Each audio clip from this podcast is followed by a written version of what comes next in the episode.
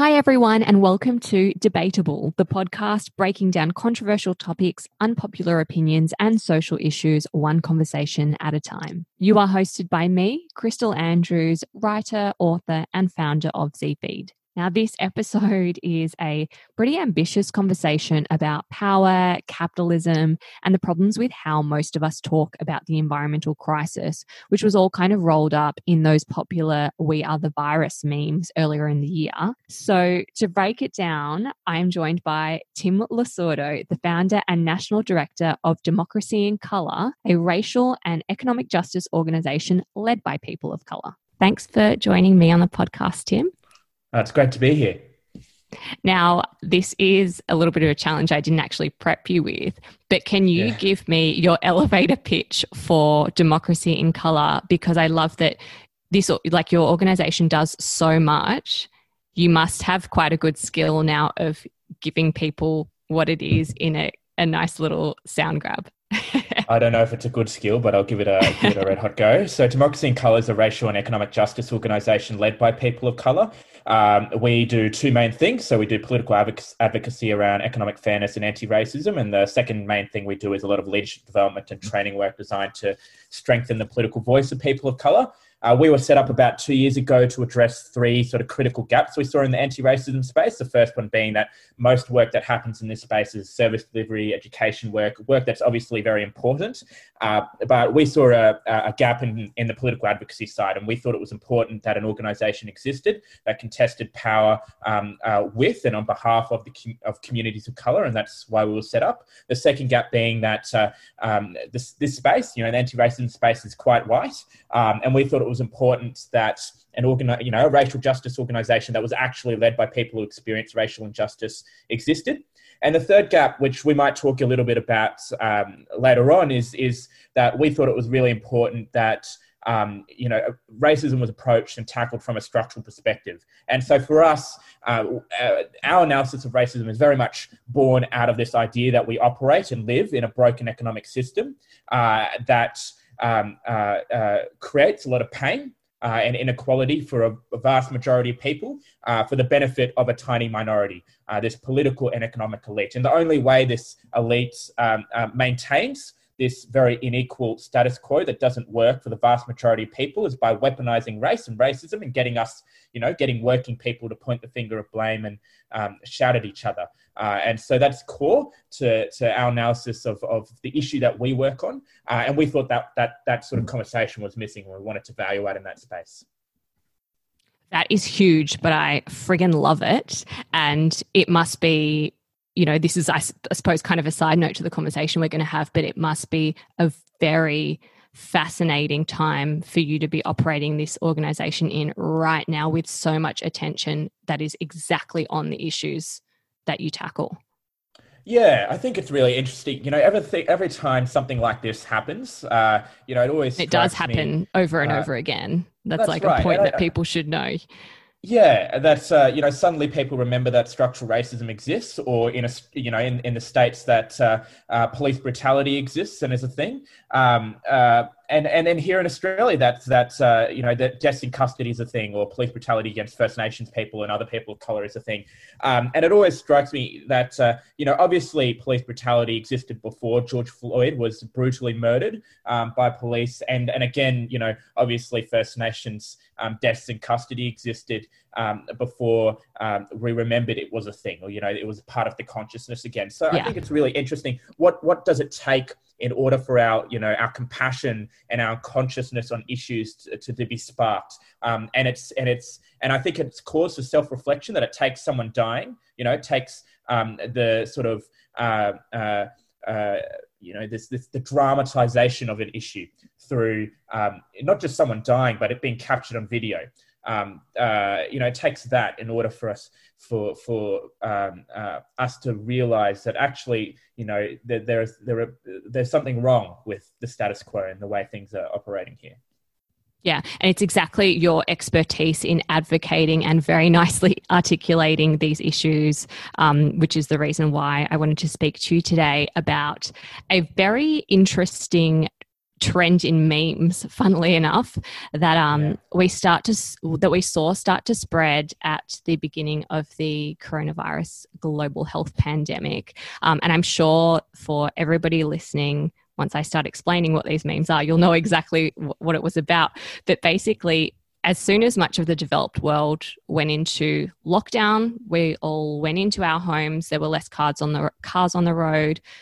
Big metropolitan cities were suddenly very quiet, very shut down.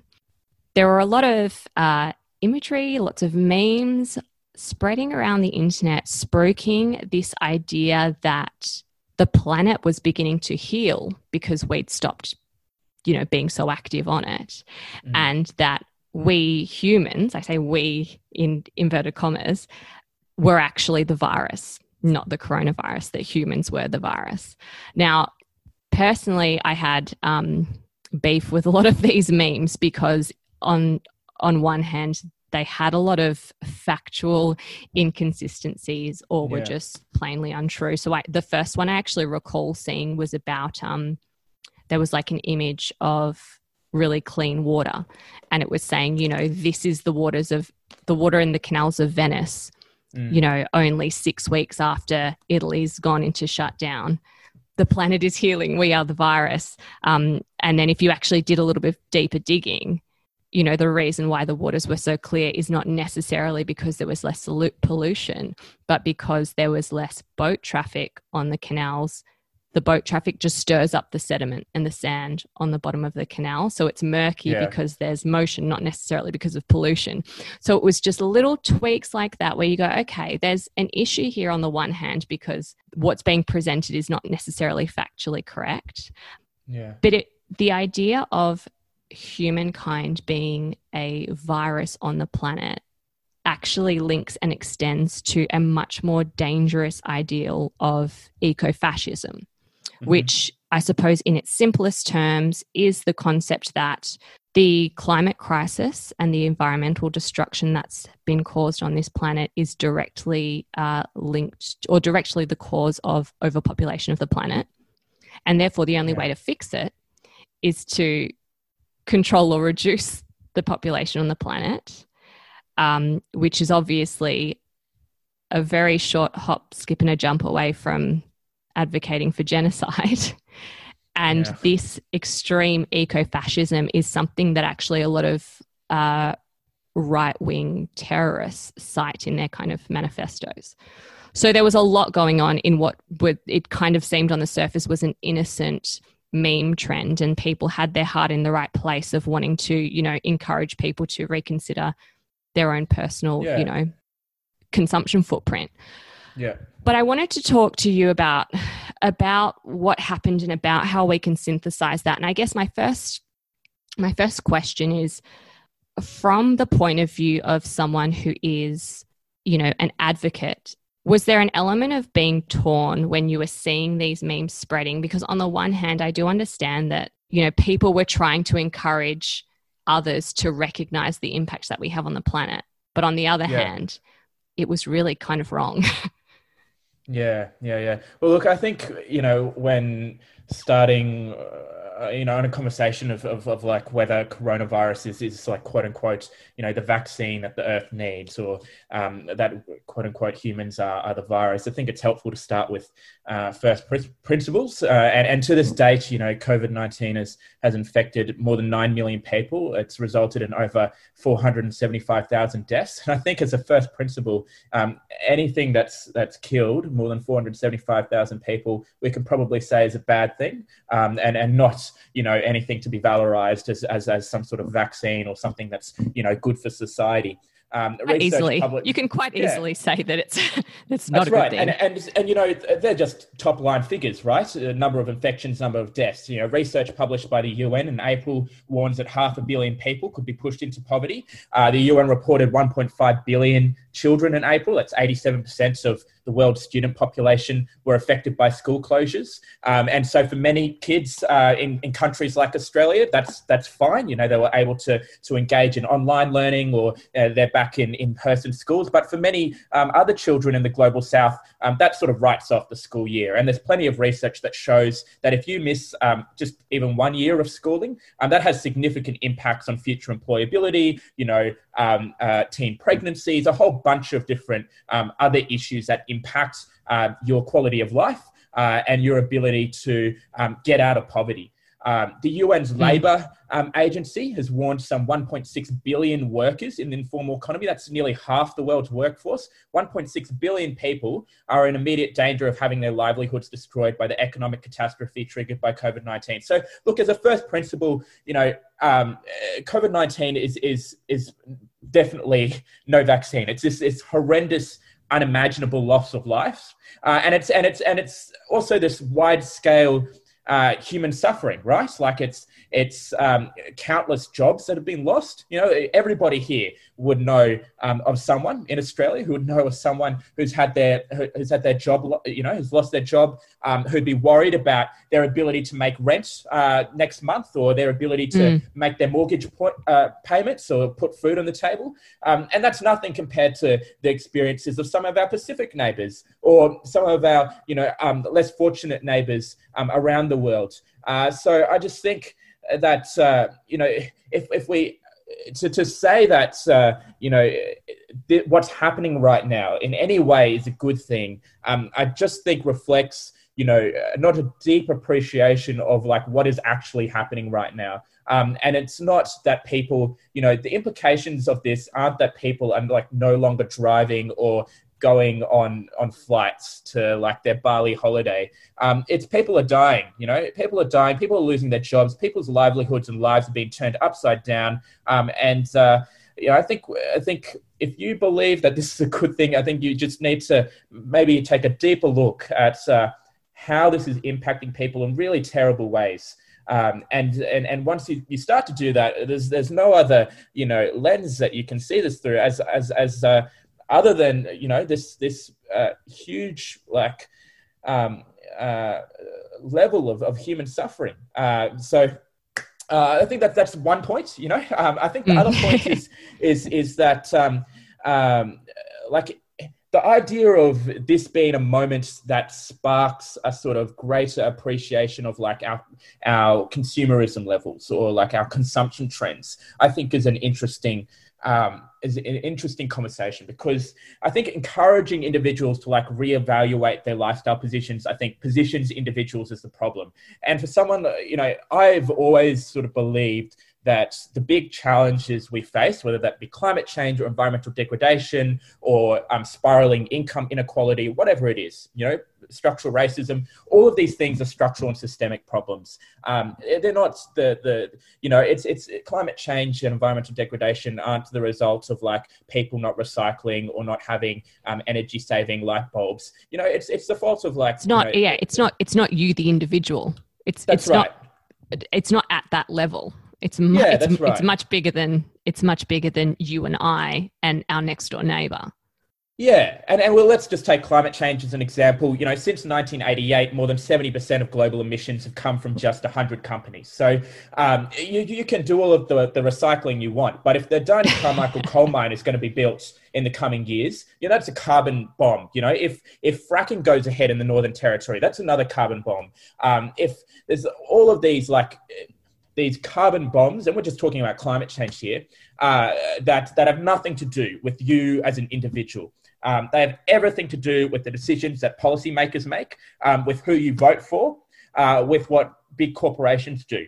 And you know, humans are not the problem. It's mega corporations that have known about anthropogenic, climate change for decades, uh, that have run propaganda campaigns to sow seeds of doubt in the science, that have lobbied for inaction and seen their profits skyrocket as a result they're the problem. They're the virus, you know, the broader economic system that we operate in, in the virus. And this is really important because you can't hope for a solution if you don't actually understand the problem. You know, it's just like basic. You can't, how can you, you advocate for a solution if we don't understand the problem itself and the system it's built on? So I think spending time to analyze, like deeply analyze what is actually the problem here um, is really valuable because you can't actually then create solutions if you're um, your operating system, you know, like what your what you assume the problem is is actually not, you know, not actually the case. Um, so yeah, you'll never you'll never get anywhere. Worthwhile. That's right. Yeah, you'll never get anywhere if you're trying to fix something that was never able to address the problem in the first place. I mean, I want yeah. to pick up on like on on a, a thread that you've woven into this really nicely. I think part of the the issue that I had with the with this train of thought that humans were the virus mm. is it was this weird way of positioning humankind as separate to the ecosystem of the planet. And the way I kind of see that is like we are part of we are from nature basically we're part of yes. the ecosystem we're a species and you know the same way that um people were understandably very upset at you know the impact that the Australian bushfires had on, for example, the koala population in Australia yeah. and putting them on on the brink of extinction. And nobody wanted to see the you know the pain and suffering, the undue pain and suffering on these adorable little creatures, right? Like only how many months ago was that? It was just in January. Yeah. The fact that we right. would ignore the pain and suffering of a human creature, you know, of, of our fellow human beings. We are something that also lives and breathes. We are part of this planet. So, it was so weird to me. And it was so missing the point of it's not human beings. We are a natural part of the ecosystem. We play our role in the ecosystem. But it's to your point, the structures that we have erected yes. that are the issue, not human beings ourselves. Yeah, that's right. And so like then that kind of goes born, to like, you know, yeah, exactly. Like, we're born. Uh, they, they We've evolved. We evolved the, from the planet. Yeah, that's right. You know, we weren't born with the the the, the compulsion compulsion to, to consume. You know, uh, radical amounts or or to like um, derive our happiness and sense of purpose from. Um, uh, uh, you know, like um, uh, how our possessions or or um, uh, consumerism, and and and like to to to be real, you know, that's that's a, um, a, a, a sort of trend of, of, of like the global north of like western societies more than anything mm. and so when we talk about like overpopulation being the problem the people who say that aren't talking about overpopulation generally they're saying like overpopulation of black and brown people um, mm-hmm. uh, you know it, it's just like uh, um, socially acceptable you know racism it's it's it's it's like trying to put up a nice like facade um, uh, for for very um, dangerous ideas. Uh, and so, like on one level, it's just like not accurate. You know, if you look at where global emissions come from, like we just talked about before, they come from these huge mega corporations. They come from fossil fuel companies. They come from mega, you know, these mega mines, these carbon bombs, quote unquote. Um, uh, and and, and it's, it's, it's not they don't come from um, the, the, people you know that, that you're talking about who have often contributed least to the problem but are going to uh, experience the worst impacts when we're talking about climate change and, and, and really when we're talking about any issue because that's just how our system is uh, is is sort of built to operate yeah, that's how we've built it. So, like, would you say that? Because then I did see this counter thread coming up saying mm. that neo capitalism is actually the virus, not humans, but the neo capitalist system that we've structured. Do you feel like that's a more accurate assessment of what's going on? Yeah, I think the virus is capitalism. I think I think that's a literal metaphor, right? Like um, you think about, you know, not all viruses, but some viruses um, uh, kill their hosts by stealing too much energy, by overwhelming their hosts as a result of their exponential growth. And that's, I think, uh, quite an apt analogy for capitalism. That um, you know, this is a system where growth is the sole commandment. You, it is a system uh, that treats human beings, that treats us like property, that turns us into, you know, these profit and loss calculators, that sees us as numbers on somebody's spreadsheet. Uh, and our, our broader system, our broader economic system, brutalizes, humiliates, and dehumanizes people. And fundamentally, it's a system that prioritizes the accumulation of profit over everything, over life itself. It's this idea that you can have infinite growth on a finite planet. And like you can talk about, you know, all the, the finer details of, um, uh, uh, uh, you know, the economics until the cows come home. But at the end of the day, that is like the, the, the, the base principle, you know, like consistent growth, you know, growth is good, profit is always good, um, uh, and it needs to be um, incessant. Uh, and this idea of infinite growth on a finite planet, you know, is just not compatible. Like, it, it's not think, logical. It doesn't actually make sense. Right.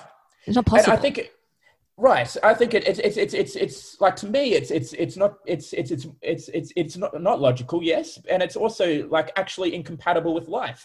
You cannot have a system that um, is that that not just re- uh, thrives on infinite uh, growth, but actually relies on it. That if it doesn't have infinite growth, like uh, we're we're, we're in a, a, a, a like an economic crisis. Um, a system that that relies on that just to survive is one that is incompatible with life and is like the very definition of a virus this exponential growth that overwhelms its host and it is overwhelming us it's overwhelming our ecological systems um, you know we're entering into the the the sort of um, next great extinction crisis, driving extinction levels to heights we haven't seen in 66 million years. Um, it's uh, you know resulting in, in extraordinary levels of um, uh, uh, economic inequality around the world.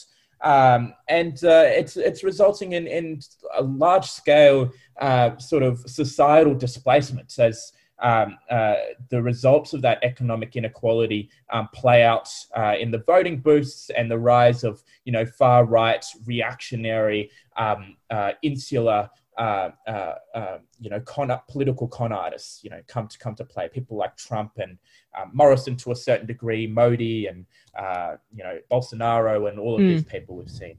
Um, and and the nuts thing is, it's it also is overwhelming the economic system as well, which kind of became evident to me in how quickly things crashed mm.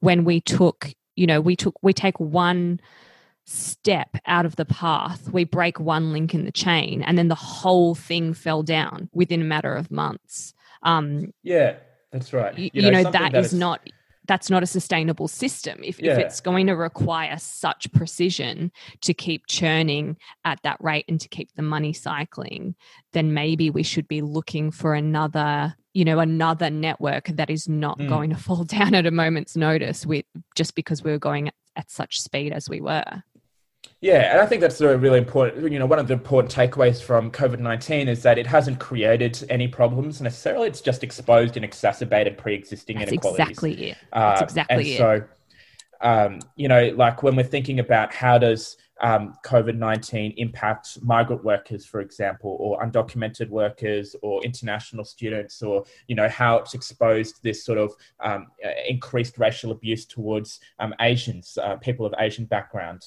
Uh, you know, all of these things existed uh, beforehand. It's just exposed them and exacerbated them, taken them to the sort of nth degree to go back, I guess, to the the climate emergency, and another yes. thing that we kind of have touched on that was really evident in these memes was you could feel the privilege, right, of someone who would create and share this has the privilege of being able to look at the the health pandemic that happened, but also to look at the climate crisis mm. as something that requires adjustment for them, adjustment from themselves to change their lifestyle a little bit, but still assuming that they'll be able to continue on in relevant relative comfort.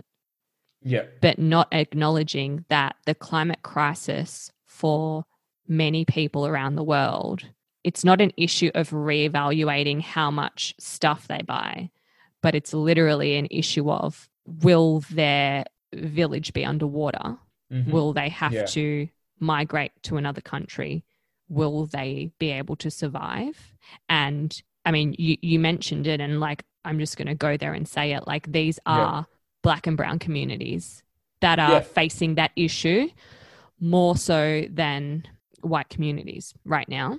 I guess yeah, in the immediate well, there are neighbors. So, there are uh, the Pacific Islands uh, they're literally our neighbours uh, that are going to be, you know, for us, it's going to result climate crisis for Australians. It's going to result in a in a, a radical shift to our way of life, and there's no doubt mm-hmm. about it. But for others, as you were saying, it's an existential threat. Uh, they literally will not have, you know, our Pacific Island neighbours uh, literally won't have homes if we continue on the current trajectory of warming, um, uh, and uh, yeah, it's and it's and it's very hard to, to know what's going to happen because uh, a lot of the worst predictions that scientists sort of played out years ago um, are actually being uh, uh you know outstripped um, right now, and uh, you know there's all of these um, uh, very you know sort of worrying trend lines that you know once breached we don't know what the implications of those are because they've never really been breached before. And so it's very hard to know how this will sort of exponentially roll over as each each thing sort of compounds and plays on each other. Um, but yes you know it's yeah it's, and, it's, and that's where very worrying. you know organizations like democracy in color I mean, I think do have an interesting role to play now because the fact of the matter is if if climate if the climate emergency is a global issue, which it is, obviously not all countries are democratic ones. Not all countries Mm-hmm. make their decision making, have their decision making run in the same way. Mhm.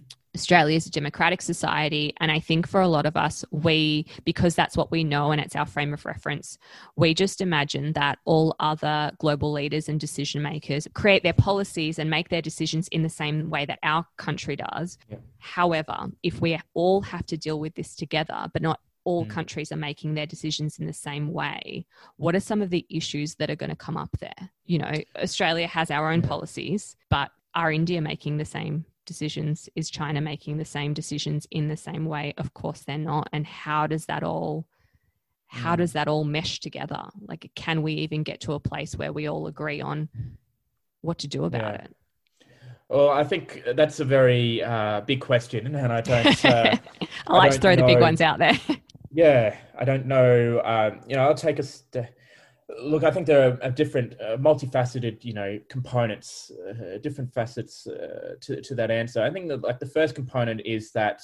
Um, authoritarian governments, you know, um, only serve vested interests, uh, and so they're they're Mhm. always going to be quite quite dangerous because there's no accountability. You know, there's in, in the nature of what it is, uh, and there are no checks and balances. Um, and so you look at a country like China, for example, um, and it's actually doing, uh, uh, look, relatively speaking, okay um, when it comes to some forms of climate action in terms of its, uh, you know, investments in renewables, and, and definitely not okay in others, and very terribly in, in, and many other human rights um, issues. Not to mention the one million Uyghurs locked up in concentration camps in um, East Turkestan. Um, but uh, look, there's no guarantee. Like, what is driving that? It's just like there is no guarantee that's going to continue um, because there's what is driving that government is like vested interests that Mm. prop up its own power. Um, as opposed to like the public interest or the common good, you know, it's this, there's this idea of this this narrow interest um, that is driving public policy decisions as opposed to uh, you know the public good or what's in the best interests of the community. Um, and there's just no accountability, no way to um, to uh, no checks and balances on, on, on power. Um, and and that's not to say what uh, you know. You know, I, I just think that's why democracy is, is so important because the promise Mm. of democracy is that inequality of resources can be breached by equality of voice. That you might not be a billionaire or a millionaire, but you, uh, theoretically at least, hypothetically, um, you both have one vote. You know, the billionaire has one vote, and you do too as a, a working class person. In theory. Um, in In theory. theory, that's right. And and so I think that's why why you know the, the in theory caveat's really important because democracy is being perverted right now by mega corporations, by money in politics, by lobbyists, and that's why it's really important for you know everybody who's listening to this podcast and all of our friends and families to get involved in politics and advocacy because uh, uh, we need to counteract the disproportionate power that big business and lobbyists and money in politics have over our democratic systems right now because they are perverting our democracy. Um, and it's making democracy not work as intended. You know, you just look at how the, the mining tax was um, uh, was was destroyed, annihilated by um, a well-run and very well-resourced, you know, multi-million dollar campaign by uh, the mining resources lobby, um, the minerals uh, lobby, um, or you look at how the carbon price was shot down by, you know, another very well-resourced um, uh, lobbyist campaign and and uh, a, a, a liberal opposition that saw political currency in it. Um, so you can see how you know long-term action, and you just look at broadly, you know, how um, how uh, how sad and sick, you know, the political conversation around climate change is in this country um, for, for further evidence. Uh, but you can just see how that the this idea of like what is in the common good, um, what is uh, you know beyond like this this you know short term um, this short termism, um, this myopic policy making. Um, if we are to have uh, you know, public policy that that really prioritizes the common good, that prioritizes, you know, community well-being.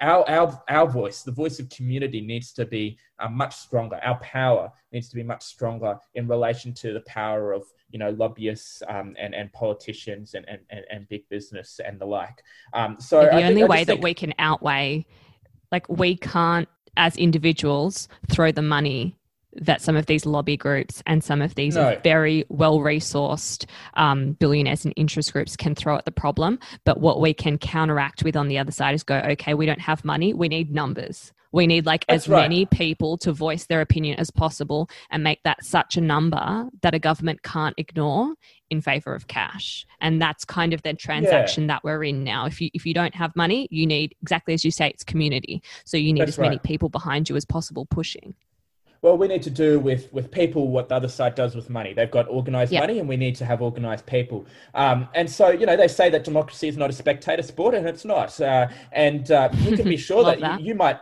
you might think that um, uh, you know you might be disillusioned with politics and disenfranchised, and say that politics is not for you. Um, but the sad reality is, or the good reality, you know, whichever way you want to look at it, um, everything is politics. You know, every single aspect of your life is politics, and and whether you recognize it or not, that's completely up to you. Um, but you can be rest assured that uh, you know the uh, the billionaires and millionaires and the big corporations they recognise it, and they're definitely lobbying, um, and they've got their voice in the ears um, of, of, politicians and decision makers at all levels. Uh, and so um, you might be, you know, um, sitting on the sidelines, but they're not. Um, and so someone is making decisions on your behalf, and someone is is talking about issues that affect you. Um, and if you're not in the game, you can be rest assured they're probably not uh, advocating for your interests. Um, so you know we've got to all get involved.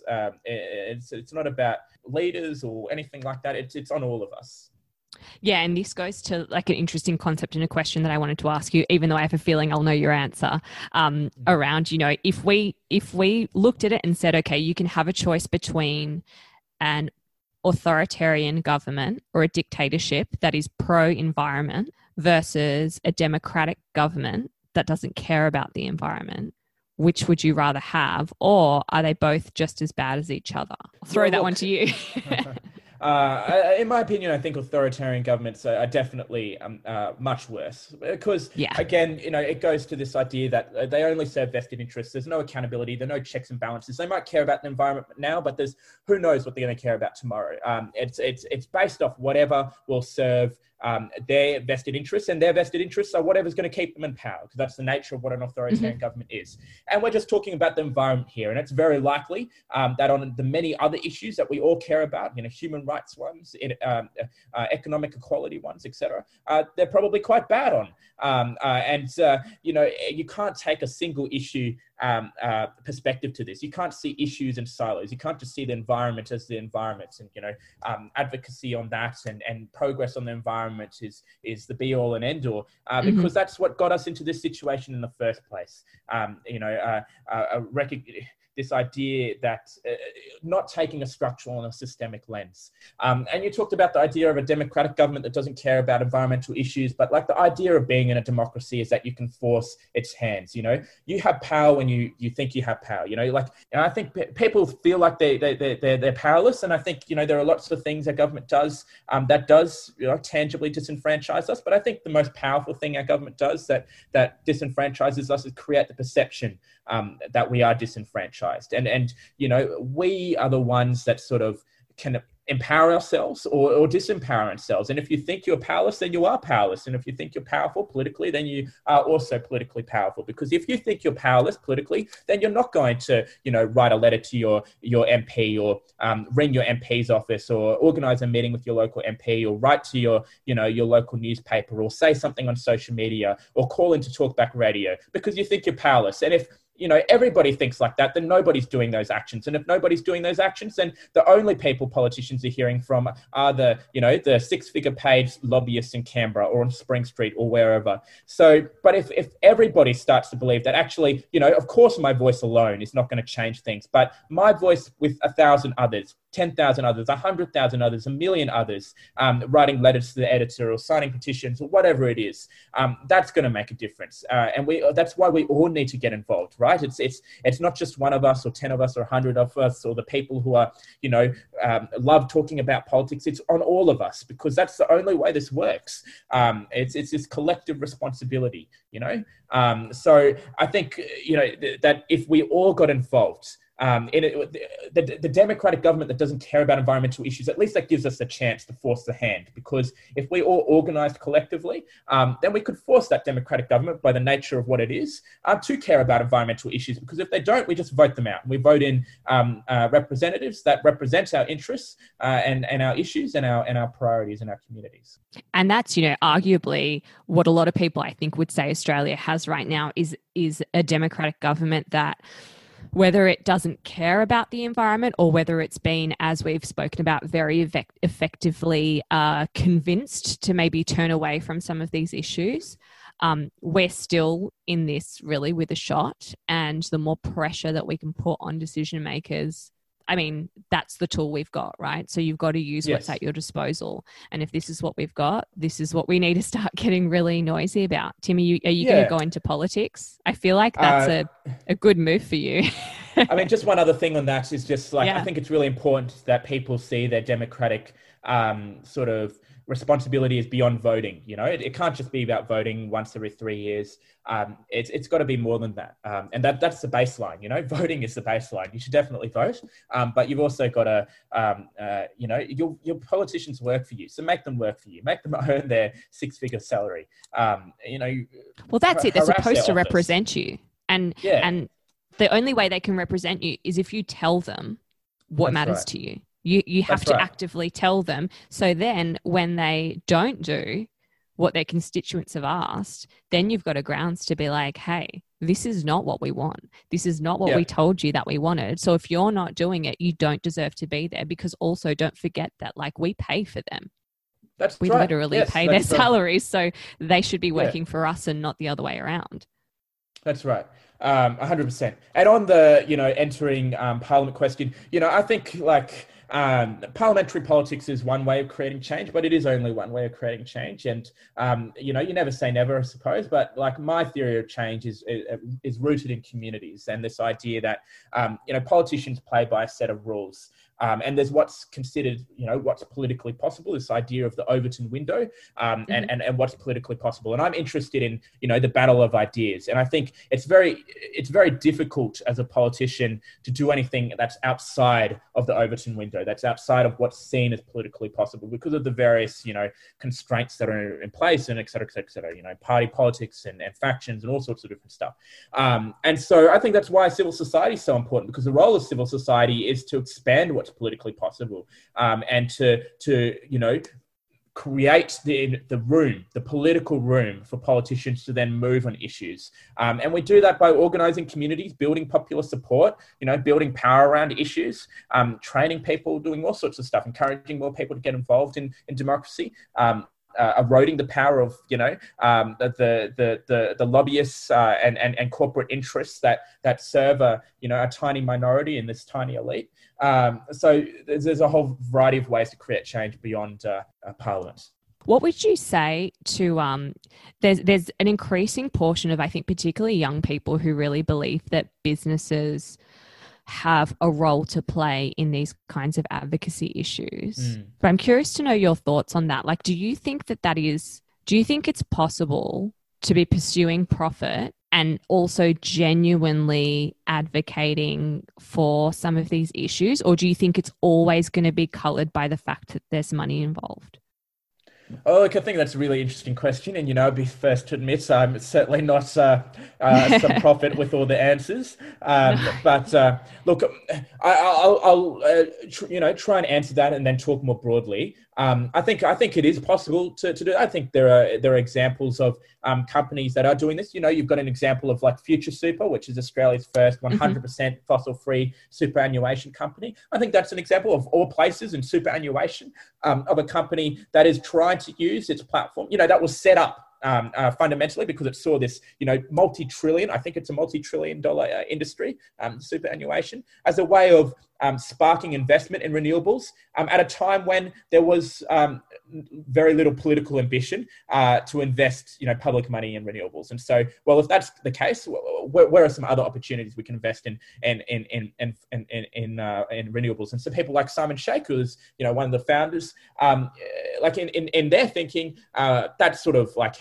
how how, how you know the genesis of, uh, of, of future super. And I think like that's a, a very that makes sense to me as a theory of change of like how you want to create the a better world. You know, there are companies like Patagonia that have that are sort of renowned for um, uh, uh, you know their like one their ethical way of running their business and how they treat their staff um, but also in terms of like just their sustainable practices and producing their products and encouraging recycling and all of these sorts of things so i think there are definitely ways and these are both successful businesses by the way too um, so i think there are definitely yeah it's not ways. like they're little tiny it's not like they're little tiny you know small no. businesses like these are serious well, patagonia is a global brand business. you know super, very well respected. Uh, and so, and these are just two examples. Uh, so, um, you know, you've got Bank Australia as an example of a bank. You know, there's a, the bank, the banking industry is being t- uh, hard, well deserved um, for through a number of different crises. But you know, it's important to remember that even in, in those industries, there are good examples like Bank Australia that that are doing good. So, I think I think I think it's it, it is possible. Um, but like my sense is is that the, the the real conversation is like you know how is the system broken? And I think like fundamentally we operate in a system you know a system where growth is the sole commandment where um, that, that it prioritizes the accumulation of profit over everything over life itself i think you know that system is fundamentally broken and uh, uh, it, it, just can't continue. It's it, you know it's not sustainable. And even if it was sustainable even if we didn't think about the fact that it was pushing us to um, you know the next great uh, you know um, uh, extinction crisis in recorded fossil history or that it was pushing us to the brink of climate catastrophe even if it wasn't doing those things it's just making us really sad as human beings you know? You look at like them you don't you, you can look at the mental health statistics. You know, like uh, more than you know, one out of two Australians will experience some sort of mental health issue over their lifetime, anxiety or depression. These things are not natural. Um, our society makes us anxious and makes us depressed, and I think that's really rooted in in work um, and work, rooted in how our economy treats us as products um, and as automations, as machines uh, to create products um, and judges our value of our ability to create capital and judges our value and our worth of um, uh, you know how much uh, stuff we've accumulated. And i think that's making a lot of us really sad. And i think um, you know there's this real opportunity in this to go back to first principles. What are the first principles of life? What are we here on this earth to do and I think like one one thing is like to be happy, is to live a meaningful life, is to spend time with the people who make us happy, the people we love, our friends, our family, to do things that make us happy. And I think for most people, it's probably not working their job, you know, their 40 hour office job. There's this stereotype that we all hate our jobs. And like, you know, isn't it isn't it really to me there's something it speaks to something like quite something quite wrong and evil um, that we spend the majority of our lives um, doing something we don't like you know, this that sounds quite wrong to me. Like the idea that you know healthcare for everybody, or the fact that um, um, everybody should have access to housing, or everybody should have access to um, cheap, uh, uh, clean energy. You know, the fact that these ideas are sort of considered radical. That everybody, that education should be free. You know, straight up, education should be free. That's a radical idea, apparently, in in, in our economy. Um, that healthcare. But it's so is, fundamental. Like it's so right. basic. They're not. That's these right. aren't. Yeah, they're they're basic ideals how we get there you know yeah. how we get there might take some work and and it might take some architecture but yeah it's it's just going back to the basis and figuring out like you know I yeah. think if a lot of people actually really sat down and and really really thought about what they wanted in their life and I've done this too it's surprising how quickly you realize it's completely separated from the idea of money. Like when I was mm. younger, I would have thought that I wanted to be rich and I wanted to have lots of money. And so you need to have the big job because that gives you the big salary and all the rest of it. But when I sat down and actually took an audit of what I wanted in my life, you don't need that much money to have the things that really make you happy. Yeah, that's right. Like you need some money, you know, yeah. like you need some of it, but you yeah. don't need as much as I think we've kind of got ourselves into this world where we think you need loads. But yeah, when you really right. strip it back, you don't. Yeah. And that means right. we And- can take ourselves out of this crazy system and look at it from the outside and go, wait, what's broken here? Like if I don't need that much and and you don't need that much, like can we start to kind of break down? A hundred percent, yeah. And I think you know, like I, I just reflect like a status quo that says, um, you know, that housing for everyone is a radical idea. Well, like that's just a radical status quo. Um, uh, it's like everybody should be have a, a, roof over their head. Homelessness should not be a thing. Poverty should not be a thing. In a, in a, in a country as affluent, you know, we are one of the wealthiest countries in the world, Australia, at the wealthiest time in human history. Um, and you look at the US, like the US is like just extremes on everything. Um, poverty should not be a thing there. Like homelessness should not be. That is the wealthiest country in the world in the in, in history. There's been no country with as greater wealth amassed as the United States. And yet the fact that like it's an extraordinarily unequal country, uh, there's just something really broken and radical, uh, quite radical. It's not, you know, the, the, the, the, vision that we're talking about here is not radical. Like the status quo that we're operating in, that is quite radical. Um, and so I like, I think it'd be great to have a conversation around like, what is a, a society designed to maximize human potential look like, you know, instead of profits? Like what is a society that that's designed to maximize human development look like? Um, that would be a conversation worth having. I mean, we could have spent a week talking about it and we still probably wouldn't figure out exactly how to fix a broken system. Yes. yes. But for people listening, what do you recommend as, I suppose, really responsible ways that they can advocate for positive change in this Yeah. world that we live in? Well, I think uh, you know, I think it starts with the recognition that there are structural inequalities like deeply embedded in the operating system of the status quo. And if that's the case, then that means that different communities experience issues um, in different ways. So different communities, not everybody experiences the climate crisis, for example, environmental degradation, for example, in the same way. Um, and so I think that's like an important starting a starting place that you might be impacted by this issue, um, but other people are like impacted by it in different ways and potentially worse ways. And the same thing goes for racism or gender inequality or se- sexism or homophobia or whatever it is. Um, and so I think it's it's really important to when you're you're doing advocacy to to take stock of like your own relative privilege and what areas are you privileged and what areas are you not um, and you know we have multiple intersecting identities um, and it's important to like be cognizant of all of those and in the areas where you're privileged like what does that mean for your responsibility in that area like how can you you know what, what does that say about your responsibility to step up in that area. And in areas where you're not, like what does that mean for, for, for, you in terms of advocacy in that area? I think that's an important thing, you know, important sort of uh, internal conversation to have. I think the second one is, is recognizing that not all solutions are equal. Um, and well, let's take climate change as an example. You know, there are many ways to reduce greenhouse gas emissions. Um, and some of those ways uh, will replicate or further entrench inequality. They'll just reinforce mm-hmm. the, the system that got us here in the first place we probably don't want to do that. You know, other ways, other solutions are this extraordinary opportunity to reinvent the future and build a society that honors the dignity and humanity of all people. And so, what does that look like? What does it look like to not just um, invest in renewables, but like invest in renewables in ways that create millions of good, well paid, unionized jobs? What does that look like? You know, not just like more cheap labor and I think the third thing is, is, is, is we've sort of touched on this, but recognize that there are no silos, like there are no single issues. Everything is connected to each other, you know? Uh, you know, there's a fa- famous um, Martin Luther King quote that injustice anywhere is a threat to justice everywhere. Um, you know, our liberty and our fates are, are bound. Um, and, and we shouldn't see ourselves as, it doesn't matter whether you care about climate change, we shouldn't see ourselves as climate activists or environmentalists or anti-racism advocates or labor rights activists or whatever it is. We're just people who believe in a world where justice is real. You know, we believe in a world where the fundamental humanity and value and worth of everybody um, is recognized and honored, um, and where everybody has an opportunity to succeed and to have their potential for a full and happy life uh, to be realized. Uh, and I think you know there are um, many barriers to that. Um, you know, climate change is one of them. Racism is another one. They, they manifest in a whole variety of different ways, um, and we're trying to, to tackle those barriers. But we should see them as connected. You know, there's uh, climate activists and environmentalists and anti-racism folks and labor rights people, et cetera, et cetera, et cetera. Um, we all have the same goal. At the end of the day, it's it's it's it's a world and society um, where everybody is free uh, to realize their own opportunity um, and to have their dignity their fundamental dignity on it. Yeah, there's a saying in feminism actually specifically if it's not intersectional, it ain't shit.